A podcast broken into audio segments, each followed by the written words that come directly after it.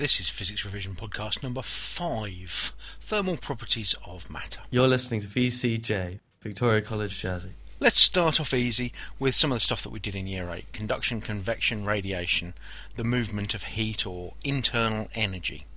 Well, once again, we're talking about equilibrium. This time it's thermal equilibrium things have a tendency to exchange heat energy until they are at the same temperature, until they reach thermal equilibrium. And the bigger the temperature difference between two things, the faster the heat energy will be exchanged. So something very, very hot shifts a lot of heat into its surroundings very quickly, and so cools quickly. Therefore, we end up with a thing called a cooling curve, which drops very fast to begin with and then levels out as the object approaches ambient temperature, approaches the temperature of everything around it. How does it lose that heat? Well, it loses that heat by four different methods. Those four methods are conduction, convection, radiation, and if it's a liquid, evaporation. Now let's start with conduction. Conduction occurs in solids and liquids. It relies upon the particles actually contacting. So the particles that are vibrating because they're hot are in contact with one another and therefore the vibrations can be passed on. So conduction is the passing on of vibrations through the particles themselves contacting each other, being in contact with one another. Now, when we're talking about solids, that can be a pretty slow process. Those vibrations moving through the bonds along the length of a solid don't move very fast, so conduction in a lot of solids is pretty ineffective. There are one, one class of materials that are an exception, and that is metals. And the reason that metals are an exception is that they have things that are mobile within them. Uh, you know that from your electricity. Metals contain mobile electrons. And so the electrons are free to move around through a piece of metal. So if we heat one end of a piece of metal, we heat the electrons as well as the uh, ions in one end of a piece of metal. Because the electrons are free to move, they will rapidly spread that heat throughout the piece of metal. So conduction in metals has two processes. One involves um, the ions themselves vibrating and that being passed on through the bonding, and the other involves the uh, electrons zipping through the material and moving the heat very fast. That's why metals are great electrical conductors and great thermal conductors. They've got electrons that are free to move. Most other solids are actually pretty poor at conduction. The second method, convection, relies on the fact that it is usual for materials which are hotter to be of a lower density. This is because things tend to expand when they're heated. Uh, most metals expand by about 5 parts in a million per degree C over their entire length. Um, liquids and gases expand a bit more. And convection is a heat transfer which occurs within liquids and gases, so it occurs within fluids. When our fluid is hotter than its surroundings, it's also less dense than the surrounding fluid. And something which is less dense has a tendency to float upwards. There is a force called buoyancy, which usually causes less dense fluids to rise up through the more dense, colder surrounding fluid. This then is the basis of convection. Convection is the movement of heat because the hot fluid containing the heat is in motion. So the fluid itself is hotter, it moves up out of the way, allowing a cooler fluid to uh, replace it. That cooler fluid is then heated up, it moves up out of the way, more cooler fluid comes in, and we end up with what's called a convection loop because the rising fluid cools back down again, eventually sinks back down, and we get a loop going around. The classic example of which is having a ice cube strapped down to the bottom of a test tube full of water and heating the top of the uh, test tube and the ice cube not melting even though we're heating the top very strongly with a Bunsen flame. And that's because convection works upwards. So if we heat the top but the ice cube is at the bottom there's no way that the ice cube can melt. Of course it only works if you can strap the ice cube down because otherwise the ice cube would float up to the top and melt straight away. Convection the movement of heat because the liquid itself, which has become hot, or the gas itself, which has become hot, floats upwards because it's less dense. The particles are moving faster because they're hotter, taking up a bigger volume, therefore it is less dense and floats up through the colder, denser surrounding fluid.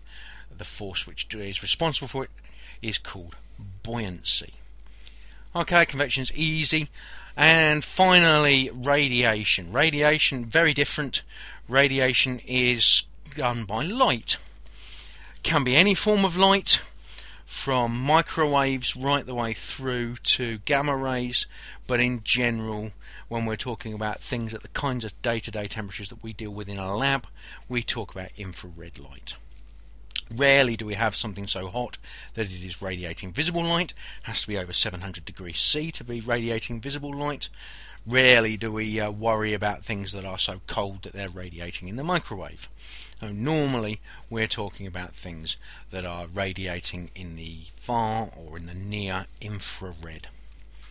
So radiation is the process by which heat is lost through creating light. Light, of course, is an energy, so if you are creating infrared light because you're warm, then clearly you're going to be cooling because you're transferring energy away from you.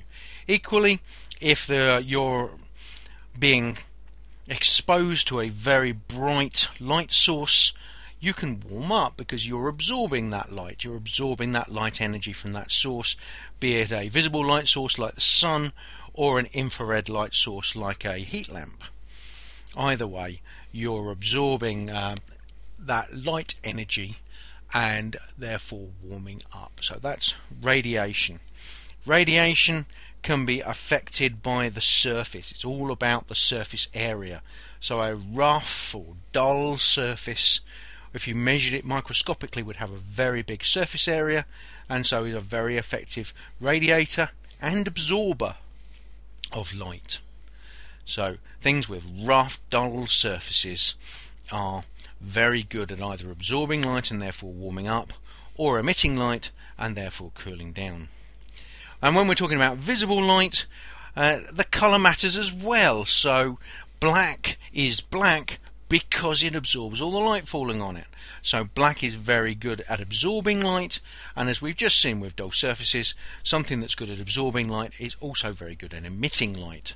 So black dull surfaces, brilliant absorbers, particularly of visible light, whereas uh, white shiny surfaces, pretty poor absorbers and emitters of visible light, and to some extent infrared light as well, although for infrared, colour is less important, it's more about the surface area.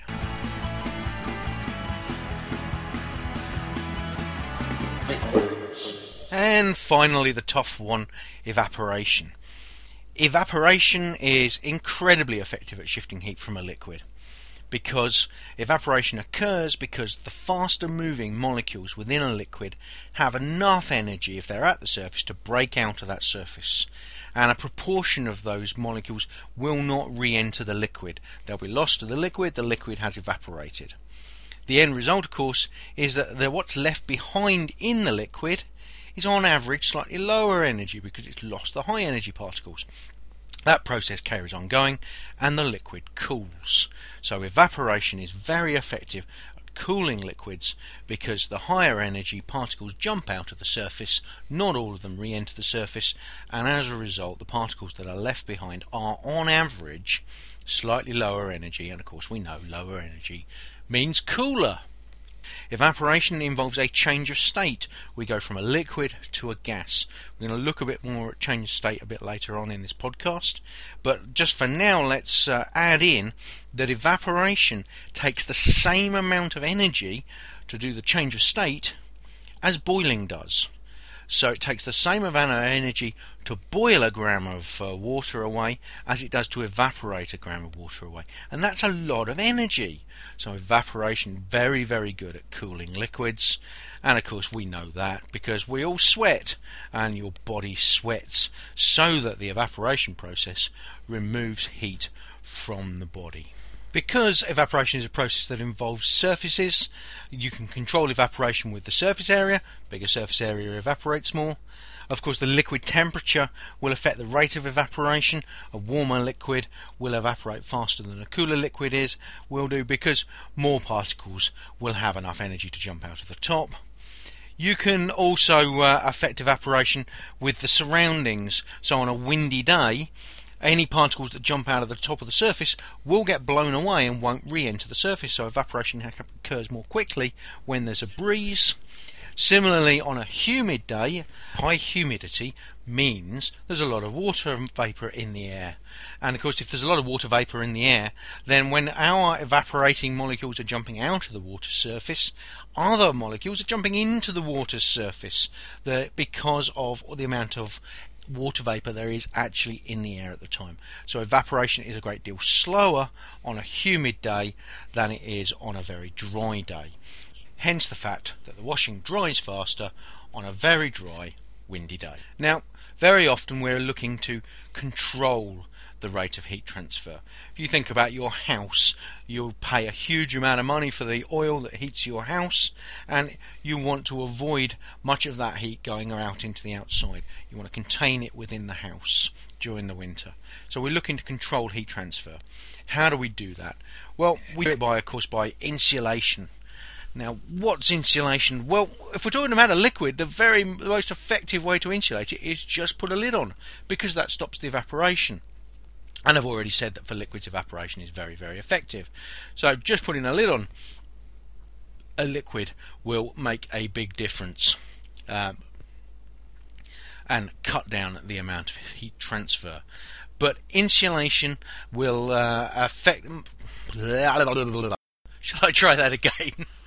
um, when we refer to insulation, we're not normally talking about a lid. We're talking about some sort of bubbly material that we wrap around things to keep the heat trapped. Heat, keep the heat out if it's something cold. Keep the heat in if it's something hot. Um, and the reason that we think about them as being bubbly is that air, or most gases, are terrible conductors of heat. Rubbish at shifting heat. So we look to uh, trap uh, heat in by using air. The trouble is, if we allow air to move around, then air will convect, and convect is, is quite good at shifting heat. So what we do is we trap bubbles of air.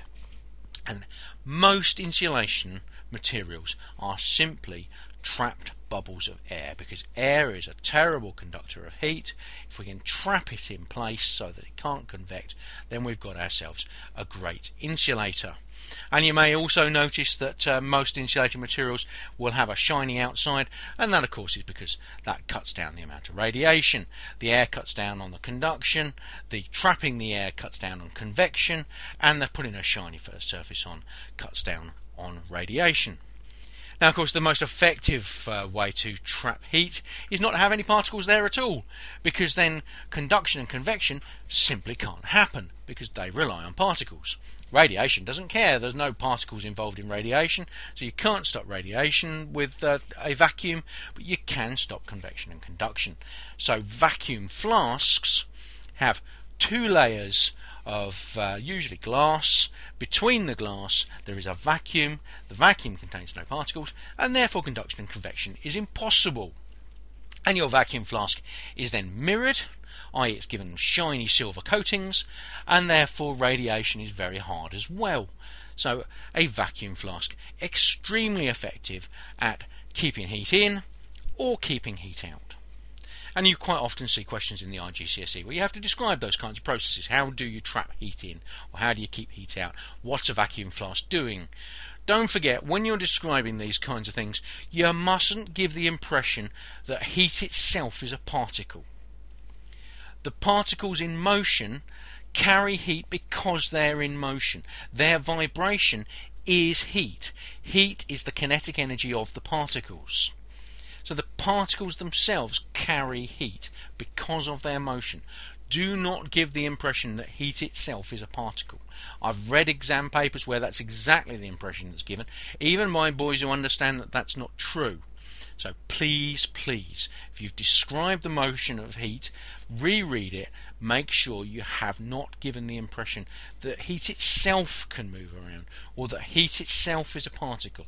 It's being carried around by the particles that make up the substance. Please make sure of that. Right, I've got some blues for you now.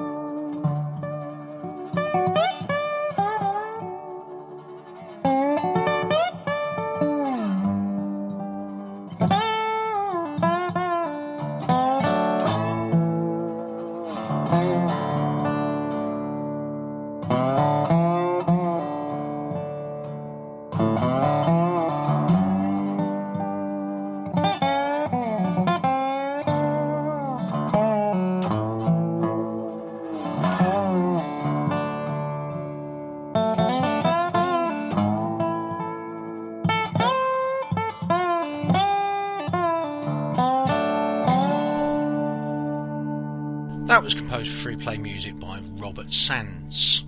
Okay, last bit involves the equation, so this is the bit that nobody likes. So pay attention, because this is the bit you've got to think about. Uh, if we heat something up at a nice steady rate, it turns out that its temperature goes up with a straight line. In other words, it takes the same amount of heat energy to make something's temperature go up by 1 degree C pretty much all the time. So we get a nice straight line on our graphs. And of course, from that gradient, we can work out how much heat energy is necessary to make something's temperature go up by 1 degree C. And we call that measurement heat capacity, or more properly, we call that measurement specific heat capacity because specific heat capacity also includes the mass. So specific heat capacity is the energy needed to make 1 gram or 1 kilogram of a material go up by 1 degrees C. Now, it has the uh, symbol capital C for specific heat capacity and it has the units joules per kilogram or joules per gram depending which one you've used joules per kilogram per degree C. Make sure you get that right. It's probably the most complicated unit we have. So symbol is capital C and unit is joules per kilogram per degree C. And it can be quite a lot. The specific heat capacity of water is 4,200. So it takes 4,200 joules to make one kilogram of water go up by just one degree C. It's a lot of energy. It takes a lot of energy to heat lots of things up, but water in particular takes enormous amounts of energy to heat it up. So 4,200 uh, joules per kilogram per degree C specific heat capacity of water. And of course, you can imagine doing calculations on that. You're told you've got uh, 30 grams of water, you're told that its temperature has gone up by 10 degrees C, and you're asked to work out how much energy was put in. Well, of course, 30 grams is 0.03 kilograms, so we take 0.03, we multiply it by 4,200, and we multiply it by the change in temperature, uh, which I think was te- I said was 10 degrees C, didn't I? And we get some sort of answer out of that by pumping that in our calculator. So the equation is the energy is equal to the mass multiplied by the specific heat capacity multiplied by the change in temperature. And I normally write that one as capital E is equal to small m capital C delta capital T. Energy is equal to mass times specific heat capacity by change in temperature. And then you just do calculations based upon that. So that's just changing uh, a, a substance's temperature. Something else happens when there's a change of state. Now, change of state means going from solid to liquid, or liquid to solid, or liquid to gas, or back, of course, the other way. That's a change of state. And when there's a change of state, energy is transferred, but it doesn't make an obvious change to the temperature. And so that energy which is transferred is called latent heat. Now, what's latent heat? Well, latent heat, of course, is the energy necessary to break the bonds. If we turn a liquid into a gas, there's bond breaking going on, or if we turn a solid into a liquid, there's bond breaking going on. So the latent heat is the energy necessary to break the bonds. And so water will sit at 100 degrees C until all of those bonds have been broken, until it's completely turned into water vapor, and only then can you carry on increasing its temperature.